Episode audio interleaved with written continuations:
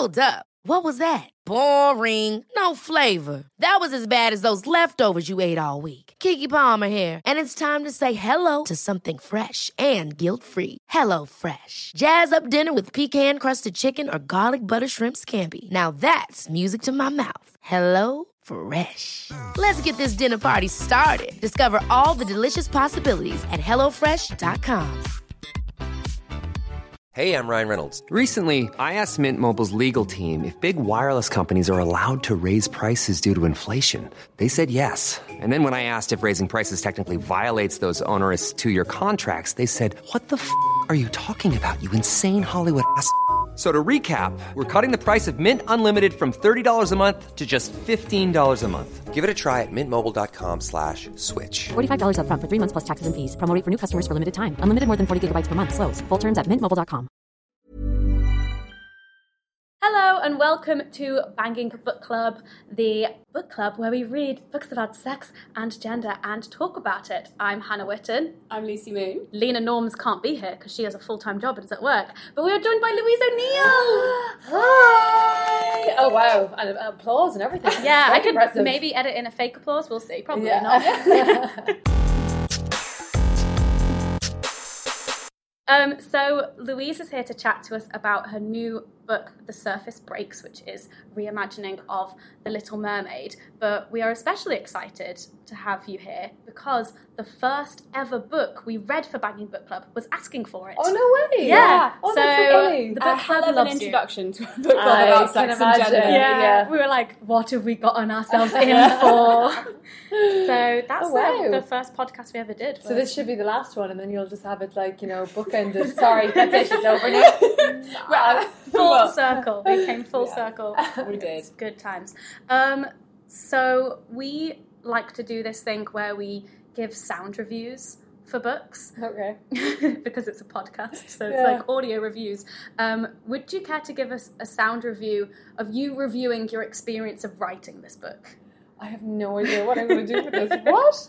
so my so my sound review for um, the surface breaks would be ooh oh and like you sound reviewed your own book when it came out. Oh, as well, yeah, right? it sounded But like giving birth. Yeah, the writing process. I have no idea how I'm going to do this. Can one of you do it for me instead? Look, you did a great one there, so maybe Okay. we'll just leave it at that. if I had written this book, I would imagine it would have been like, "Ooh." like a really fun time. Was it a fun time? It was a fun time. There we I- go, I- nailed it. Okay, that is amazing. I'm going to be thinking about this all night, going, what would I have done? Can you send us like a voice note version? Yeah, no, yeah, I will. If anything comes to me, I'll be like Now. sending it right now. Amazing.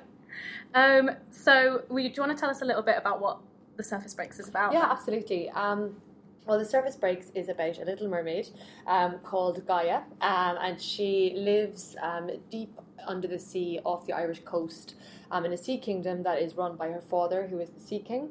Um, and Gaia feels very trapped. She feels trapped by, I think, the societal expectations um, that, you know, of the Sea Kingdom, by her overbearing father, by this engagement to a man that she doesn't love. Um, so on her 15th birthday, when she's allowed to go to the surface for the first time, and she catches glimpse of a very young, handsome young man. Oliver. Uh, yes, Oliver. Um, and she, well, she thinks that she falls in love with him, um, but I really think that she sees him as an escape route in a lot of ways. Um, and the book is really about, I think, what lengths will um, Gaia go to to gain the freedom that she so desperately wants. And there's also like, what I liked about it, the mystery element of Gaia's mother Yes. as well. I was like, oh, this is some kind of like mystery Sherlock Holmes, like detective story as well. Well, it's really interesting with fairy tales because there is often a trope of uh, like the motherless princess, um, Yeah. and a lot of the times it's Or the evil. Oh no, you- you're right. Yeah. Evil stepmothers. Yes, and Yeah. it- it's actually it's a really interesting because it, it trope if you look at it because it's just so inherently sexist because it sort of is the idea of like the good woman, the bad woman, you know, the good girl, the bad girl. So it's like you know the dead perfect mother and then the evil um, stepmother. Um, so I wanted to sort of play around with the trope of the dead mother um, because she's not really mentioned in the original fairy tale. Actually, she's not mentioned at all. It's just as if Because in the Disney has- film, she's not Yeah. a thing at all. No, it's not just like she has a dad, she doesn't have a mum, like not mentioned. Exactly. It's just you know magically kind Yeah. of you know I don't know uh, how how they were um, conceived, but there's no mention of a mother. Um, so I don't know. I just thought I was really interested in that idea, and I also Mm-hmm. also thought that if you were um, if you were a young woman who had never known their mother, I think that would be a really huge factor in your life and sort of shaping your personality and the way that you saw the world. Um, and I just thought it would seem really odd if I didn't address it in um, my retelling. Um, so as you said, that's a that's a, a sort of a, a pretty um, important um, plot line running through the book. So why the Little Mermaid? I was literally yeah. about to ask this. Someone called Oh, what did they? Ask? Layla, no, Petra, sorry Petra, Yeah. on Twitter was like, why the Little Mermaid over any other um, fairy tale? Well, I suppose firstly, um, what happened was it was the summer of 2016 when Lauren Fortune, who is the editorial director here at Scholastic, actually approached me um, and said she wanted to commission me to do a feminist retelling of The Little Mermaid. Um, and I probably should have said no because I was like knee deep in writing um, Almost Love, which is my first novel for adults, which came out two months ago. Yeah, I'm so- two Louise O'Neill books in one I'm year. so Goodness. tired. two books in two it's, months. It's ridiculous. It was Yeah. ridiculous, but was, anyway, it's it's it's fine. Um, I, I'm I'm going to survive. I'm still alive. It's grand. Um, Yeah. But I think once the she said the Little Mermaid, I just couldn't say no because I was obsessed with that story. You know, I grew up um, on Inchydonny Beach, and I was really fascinated by the water. Like my mom said, whenever I was upset or if I was crying or you know in a bad mood, that if she put me in a bath, I would sort of instantly be soothed. And because we grew up like right on the beach.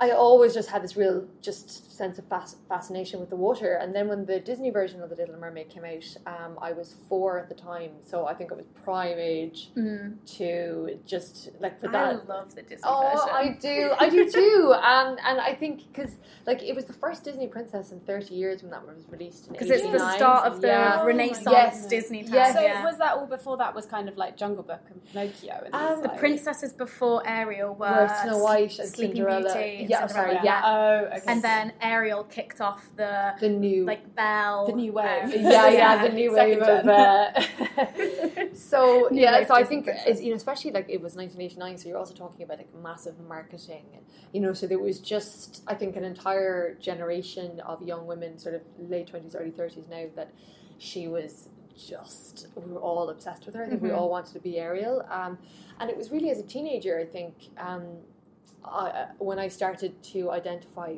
as a feminist, and I read Angela Carter, um, The Bloody Chamber, Yes. yeah, it's amazing. So that's Uh, like a very gory retelling of some uh, fairy tales for those who don't know. Yes, Yeah. it's very bleak, very dark, but just just beautifully twisted. It's just Mm-hmm. such a great book. Um, and I suppose that was the first time that I really began to think about fairy tales in that light. You know, that some Yeah. of them had like really odd because gender politics. The Surface Breaks is more a retelling of the original Hans Christian Yes. Andersen, which Yes. is dark. Yes, it is, and I think that was when I first when I when I went back to um, revisit it. I, I, I kind of knew w- talking to um, Lauren that I, it was going to be you know a retelling more of the original fairy tale rather than the Disney version.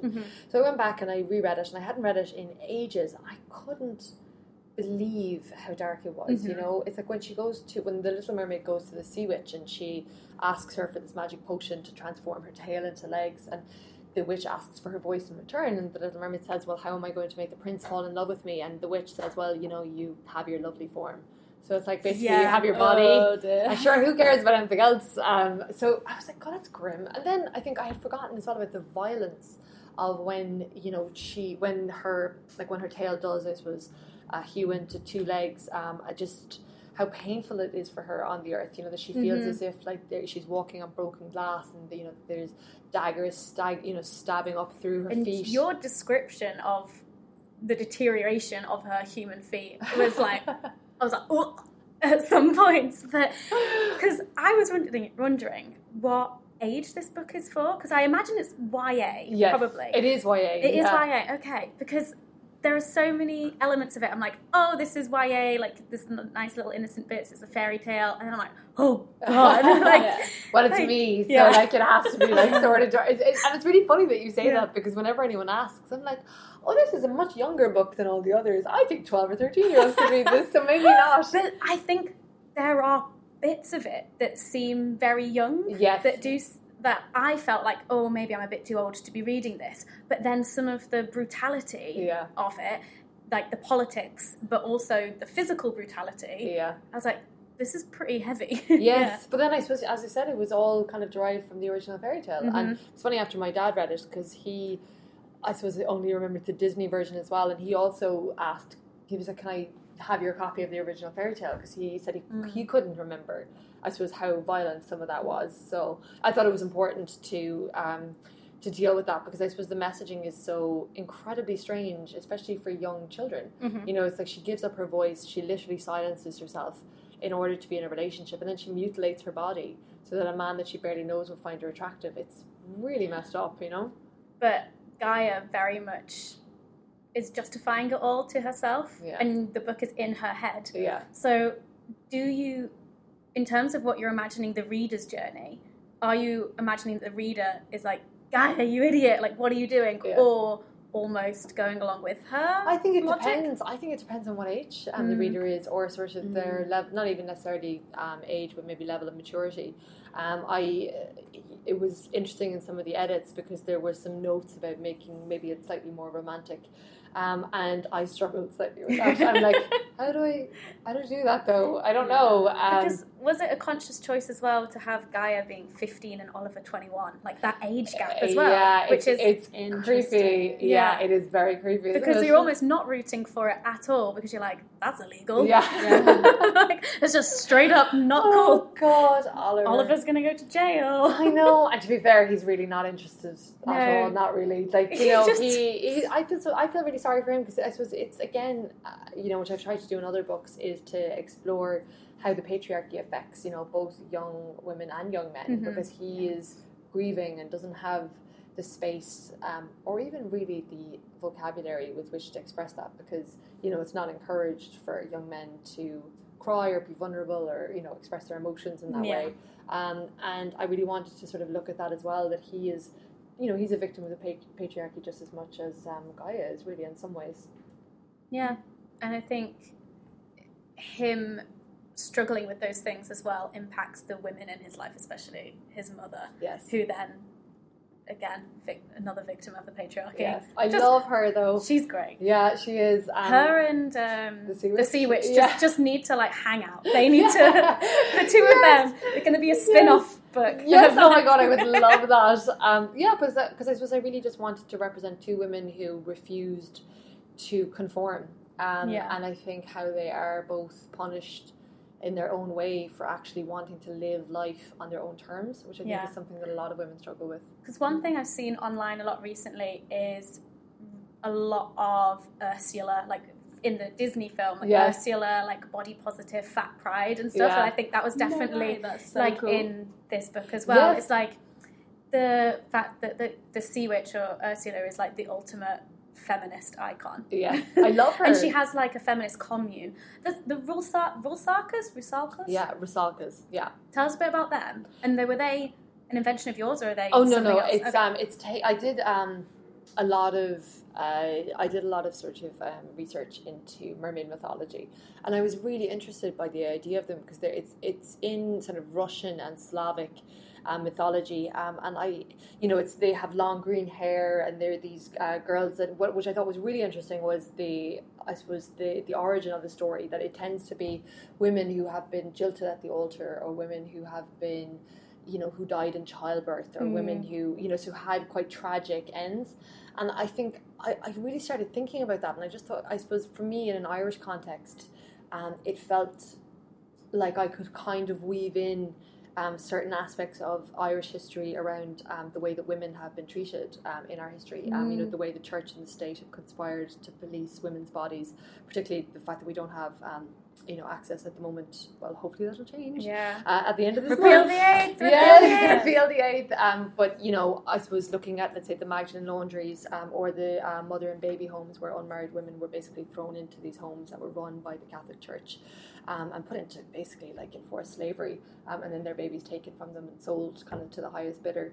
Um, But then the sea witch takes them in. Yes, exactly. Which is why I really wanted to reclaim Yeah. the sea witch as well. And you're right Yeah. because it's funny as a child watching it. I remember being like, "Oh, Ursula's so mean," Mm-hmm. and then as an adult, you're like, "Oh my god, Ursula's such a badass," and she looks so cool, and like Yeah. the lipstick, and you know, I I just wanted again. I think the way that we demonize as I said, women who you know want to live life on their own terms, um, and particularly I suppose in fairy tales, that kind of trope of the evil witch is actually really sexist and ageist when you look at it. You know, if you think of the witch hunts in sort of the 16th and the 17th centuries, most of the time th- those were just women who didn't want to you know comply with patriarchal religions. They wanted to like live independently, and they were you know burned at the stake for it. Um, and also, it's just this idea that as a woman ages, that the only thing that she can do is become really like bitter and jealous of younger women and their beauty and like live in a cabin at the edge, you know, at the edge of the at the edge of the forest or whatever. So I it just to me felt really reductive, and I wanted my sea witch to be much more um, I don't know complex um, than that, and she's great. I just I had so much fun writing her. Yeah, she was pretty cool. I just really need to know the answer to this, which is something that the Sea King says to Gaia. Uh-huh. And I'm like, is this a Donald Trump reference? Have you been asked this before? I So, have, I the have. Sea King I'm said- afraid to say it on. Um, I'm like, no, of course not. Um, So the Sea King basically says about his own daughter, if she wasn't mine, I'd marry her. yeah.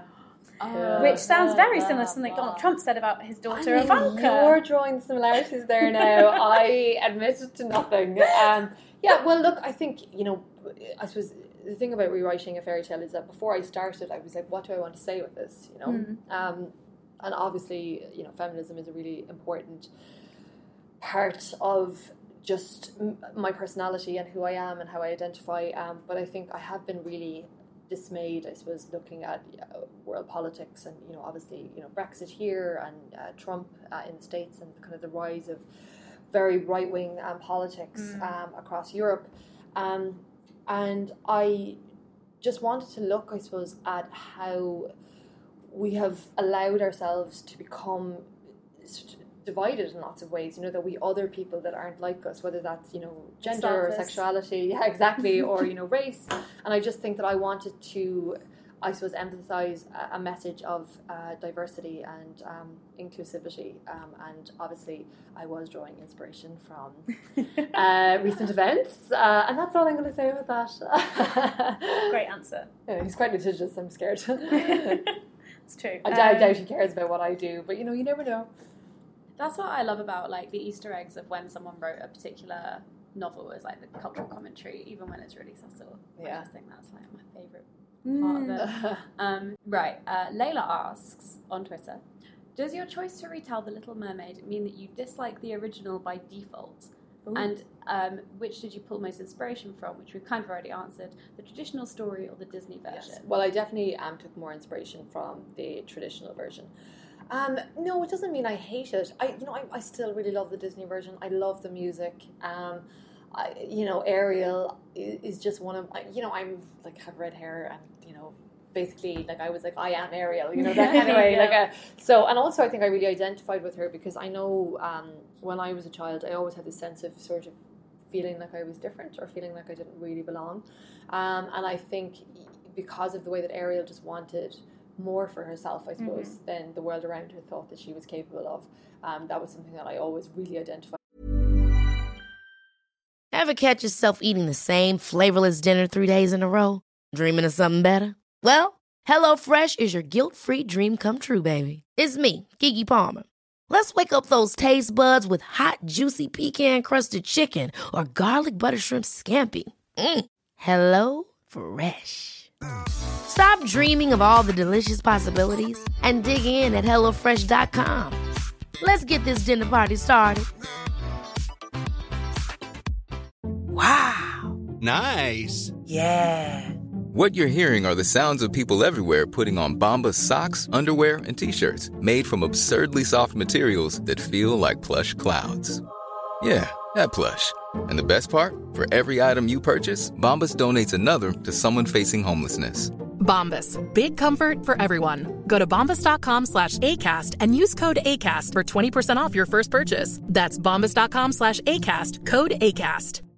One size fits all seemed like a good idea for clothes Nice dress. Uh, it's a it's a t-shirt. until you tried it on. Same goes for your healthcare. That's why United Healthcare offers a variety of flexible, budget friendly coverage for medical, vision, dental, and more. So, whether you're between jobs, coming off a parent's plan, or even missed open enrollment, you can find the plan that fits you best. Find out more about United Healthcare coverage at uh1.com. That's uh1.com. Um, so no, I'm not saying you know you don't have to like. I, I think that's unfair because I think these are um, these are books and these are movies that are part of our childhood um, and have sort of you know part of our psyche in a lot of ways. Um, but I think it's always worth looking at things that we consumed when we were younger with a more critical eye Yeah. because you can really start to see. I wonder how this affected me or how this uh, affected my thought processes because I, I know obviously as I said as a teenager looking back at it and going oh this is really problematic particularly how she I suppose you know wants to change her body and obviously Mm. as someone who had had you know anorexia bulimia like for most of my adolescence you know you do start to wonder well I wonder what impact that kind of social messaging had on me because you know I was that and it was you know Sweet Valley High and um, trying to think, you know, Barbies, and you know, there's certain Mm. things that I was very drawn to, and you do wonder, I suppose, about how that shapes your idea of what women are supposed to look like, um, and body image and things like that. So I think it's, I, I think it's always worth looking at something with a more critical eye, but you don't have to decide that you know you hate it unless it's a Woody Allen film and you're cancelled. Oh god, the saddest thing. Um, that actually ties into one of Leena's questions. So Mhm. Leena, our other co-host, I'm very sad I who- don't get to meet her. Yeah, Oh. sadly has a full-time job. What's Yeah. that? My God. What I is that? Yeah. um, she sent us a bunch of questions, and she said, "Should we still tell the original Little Mermaid story to children, and sh- or show them the Disney film?" Ooh, I don't Like, know. what's what's the rules there? I know. I mean, to be honest, I don't have children, um, so I'm. you do, you parents. Yeah, yeah, and I, I, I really, I'm so loath to because I, I, I have um, friends who uh, have small children now, and it just looks so tough, and it feels like they get kind of like unsolicited advice from every Mm. you know which way, or people saying, "Oh, you should do this, you shouldn't do that," and it looks really exhausting. So I think it's really up to um, the parents themselves because some, I think if you're maybe if you're um, a woman and you are really feminist and you are really interested in these ideas, maybe you'll decide actually this isn't something that I would like to show my daughter. But I know my best friend, um, who you know I'm godmother to her son, um, who's only a year. He's so cute. His name is George, actually. So one of the characters in the book is um, named after. Yeah, um, but Oh, her, he's the- he's the he's good one, isn't he? yes. He's the good well, one. Well, I wanted to give like a representation of masculinity that like didn't feel limiting. That you know he's very sensitive and he's quite gentle, and I just wanted like that. Just for jo- my George, just for to see that you know he can be whatever he wants to be, Mhm. that he doesn't have to conform to this idea of hyper masculinity. You probably never read the book, but anyway, it's there anyway, George. Um, but her little girl Isabel, um, the last time I was in the house, um, and I was telling her about the Little Mermaid, she's like, "Oh, I have that book." You know, she this beautiful. God, the illustrations were absolutely stunning. Um, and I'm not going to turn around to my best friend and say, "You shouldn't be letting her Mm. read that." It's like, 'cause I'm, she's not my daughter. It's not up to me. So I think it's really about the sensibilities of the parents involved, and you know what you know. Some people are more conscious of it, and some people don't really maybe care as much. Yeah. Another question from which I also was wondering uh, from Beth is the cover is gorgeous but very different from your other books. Yes. How did you find the inspiration for it? What drew you to this particular cover design, and what was the process? Well, actually, like the thing is, is that I don't have that much to do with um, the covers. Like they will come, they'll come to me with, um, you know, an idea or sort of a, a rough kind of, Yeah. you know, proof of it, or, of it. Um, and then I, I have Visho, but like I'm not really involved in the actual um, development of it. So I know obviously because the rest of my books are with a different publisher, and they're with uh, Quercus and Riverrun. So when they're choosing a cover, it's very much like, well, what is the Louise O'Neill brand? You know that sort of way. So like the the um, YA books had kind of a, a similar. You know, there was doll parts, um, and then Mm. when they republished those as adult um, editions, it was you know usually tend to be sort of an up close of a woman's face, Almost and Love Love has like that, that, as well. yeah. So with this book, obviously it's you know it's a different um, it's a different publisher, so they're not as concerned maybe about kind of keeping in line with that branding. Um, so they sent me through an original, um, uh, the first one, which was a, a different artist, and I just didn't feel like it fit. It was you know beautiful, but it just didn't really fit with I think the story. So then when they came back to me with this, I was absolutely and utterly just stunned by It it. is. It's beautiful. Isn't it? Stunning. It really Yeah. is. Like, Yeah. And I feel comfortable saying that because I had nothing to do with it, so I can Yeah. say it's so it's stunning. like one of those books that you're just always going to keep on your Yeah. shelf. Yeah, Yeah. definitely. No, I agree, and it's um, it's a Colombian artist called um, Paula um, Escobar, and I keep saying Pablo Escobar. Yeah. Yeah. designed it. And people are like, Really interesting. But he's just multi-talented. um, but um, yeah, Who so it's. I mean, who knew exactly? But no, it's it's really beautiful, and I loved because, you know, there's so much in. Um, there's so much in it, you know. They because when they were going through it, and there's obviously, you know, the, All the detail hair her and hair. the, the Yeah. daggers and you know the foil. It's so Mhm. funny. Before I you get published, shells. you never really think about this, and then they're like, "We're putting foil on the cover." Yeah. Mm-hmm. So you know you've made it. Yeah, You get the exactly. foil on on the the foil, and I love the um, on the hardback uh, on the inside. The it's like it's got mermaid The scales. scales. Yeah, Does it? I'm gonna have to look yeah, it up it's we finish really recording. cool. It is beautiful. Um, so on Instagram, Rosalind Pearl asked if you could be a mermaid for a day, what would you be most excited to do? Oh, I love this That's such a like, what's it called? TRL question. Yes.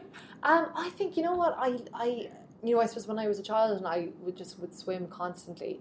Um, it used to really frustrate me that I couldn't breathe underwater. Do you know that I couldn't Mhm. just because I wanted to dive under there and spend the rest of my life there. Um, and so I think it would just be able to being able to explore. I suppose um, you know really deep underneath the um, underneath the surface.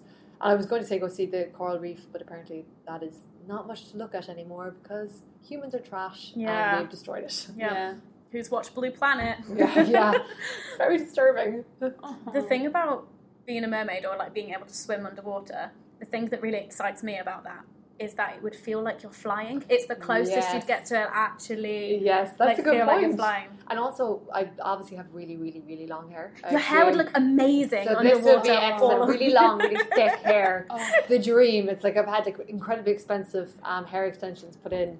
Uh, so yeah, that would be the other thing that I would be really da, looking da, forward to. Yeah.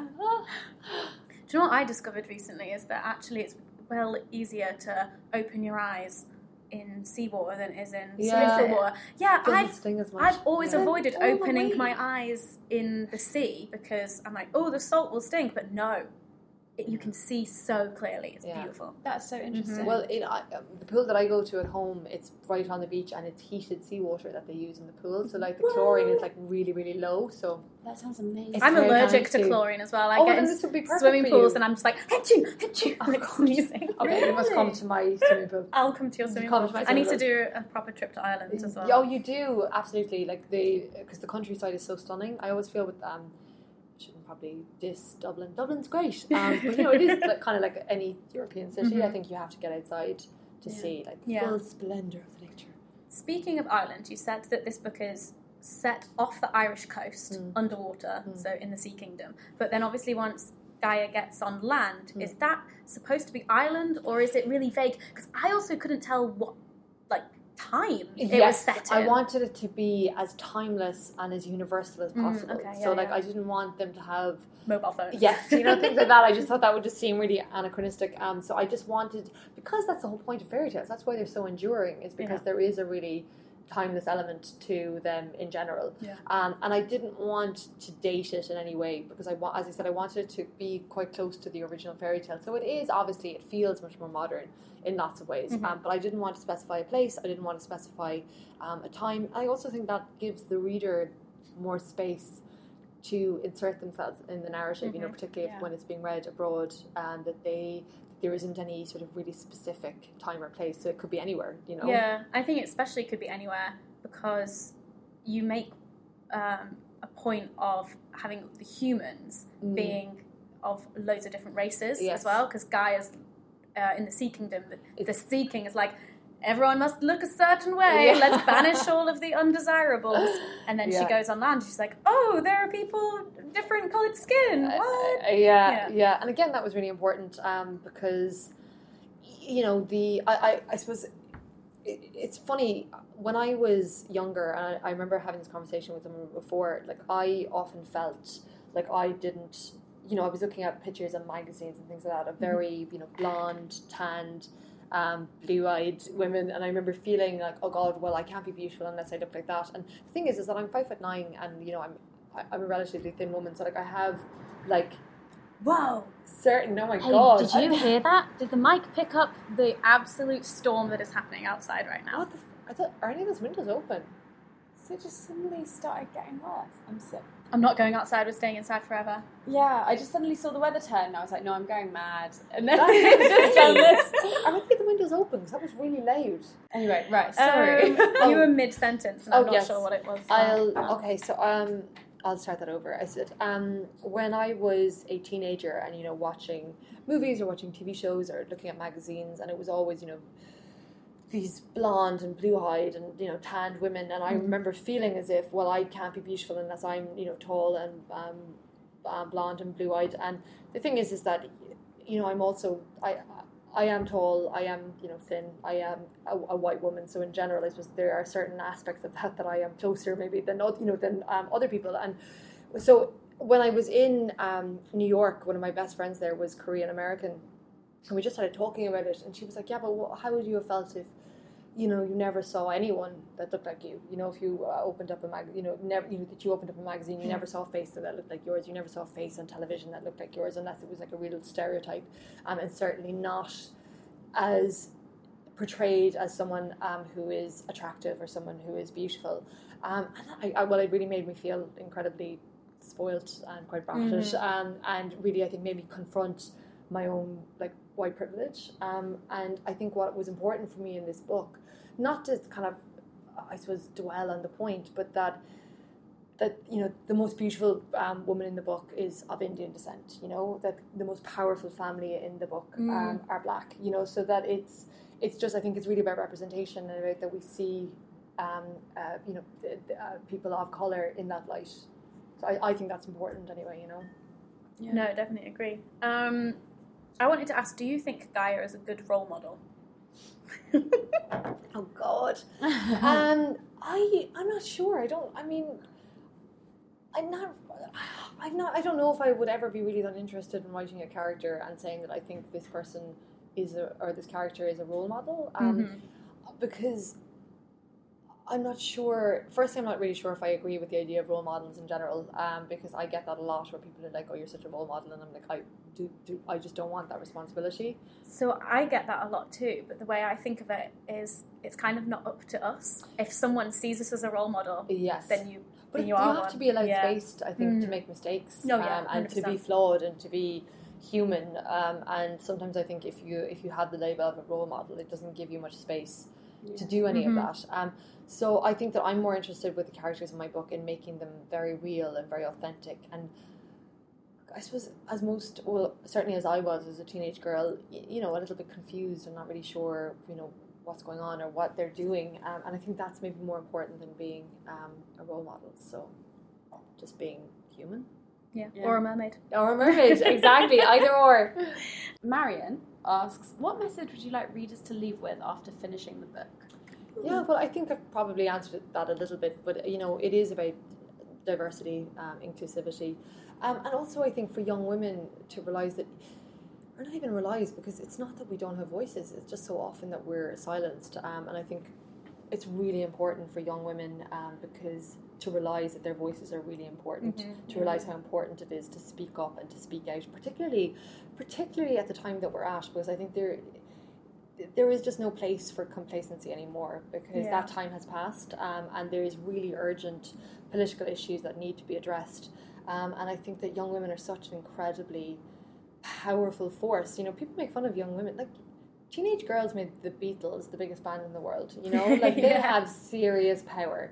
Um, and I think it's really just about listening to them and so that they feel empowered um, to use their voices um, and just to refuse to to refuse to shut up and to refuse to be silenced. And on that, how was it writing half of the book where your main character couldn't speak? So hard, so hard, and it was really funny because I hadn't even thought about it, and then it was like, you know, she takes the potion, and I'm about to go, you know, Gaia said, and I was like, oh no, oh shit. So there was a lot of italics after that. It was like, you know, I I think and I thought, and I was like, oh, this is gonna be really tough, but um, Yeah, it was fine. It was it was it was just really funny that I hadn't actually thought about it until Like I was. Yeah, like genuinely until I was midway through. And It's I was like, oh, what about dialogue? It's Yes. just a lot of people talking at her. Yes, exactly. Yeah. But then I suppose Kind in a lot of ways sometimes that can feel that is like well what my memory of being a teenage girl was as Mm, well was yeah. being talked at and actually not being listened to all that much Mhm. or you know being looked at um, and not being listened to all that much so I thought that that was kind of an interesting parallel to draw between Gaia and between a lot of maybe what Mhm. you know contemporary teenage girls are experiencing Yeah. And finally, another question from our dear Leena. Uh, would you consider retelling any other fairy tale in the future? Um, I had so much fun with this. Yeah. Um, like it's funny because with the other three, um, the other three books, it was they were really they took a lot out of me. Do you know? It felt like I was kind of like carving something out of myself, and then you know, it was like throwing it on the page, and you know, Mhm. I was exhausted after each of them. And with um, I, I finished the first draft of Almost Love on a Thursday. I gave myself the Friday off because it was my birthday.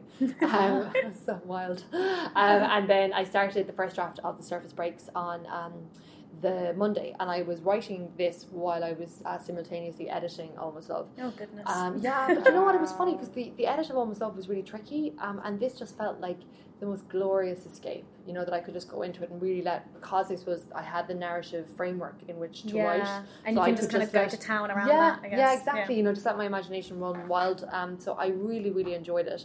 So I would love to do um, more retellings. I mean, it's not in the cards at the moment because I have I have to deliver, let's say, my next adult novel for Quercus. But if if someone I know What would be your like number one Hmm.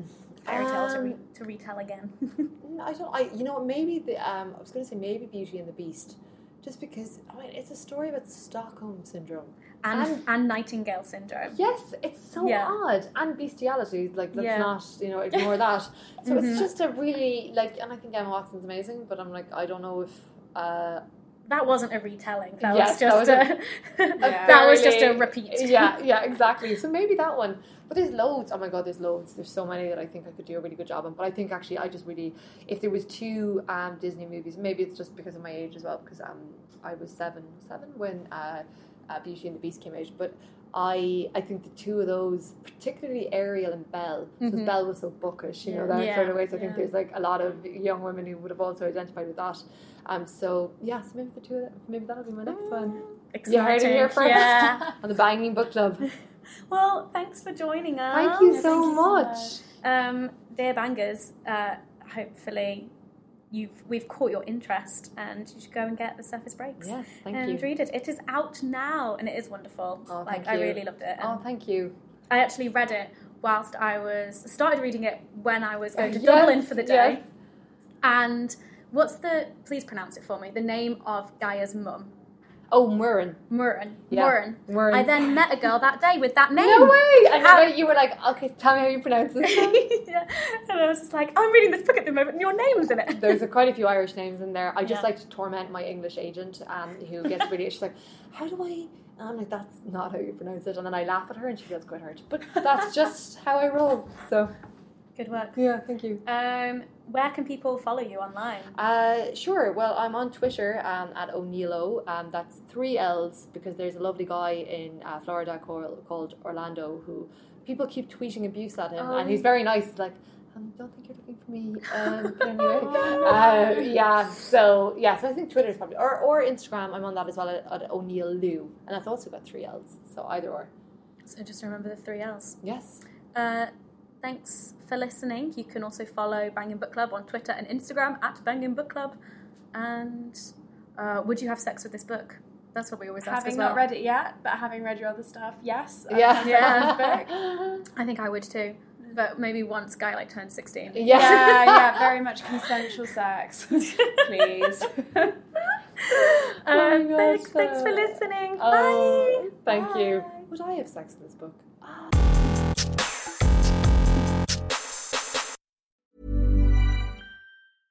Ever catch yourself eating the same flavorless dinner three days in a row? Dreaming of something better? Well, HelloFresh is your guilt-free dream come true, baby. It's me, Keke Palmer. Let's wake up those taste buds with hot, juicy pecan-crusted chicken or garlic butter shrimp scampi. Mm. Hello Fresh. Stop dreaming of all the delicious possibilities and dig in at HelloFresh.com. Let's get this dinner party started. Even when we're on a budget, we still deserve nice things. Quince is a place to scoop up stunning high end goods for 50 to 80% less than similar brands. They have buttery soft cashmere sweaters starting at $50, luxurious Italian leather bags, and so much more. Plus, Quince only works with factories that use safe, ethical, and responsible manufacturing. Get the high-end goods you'll love without the high price tag with Quince. Go to quince.com/style for free shipping and 365-day returns.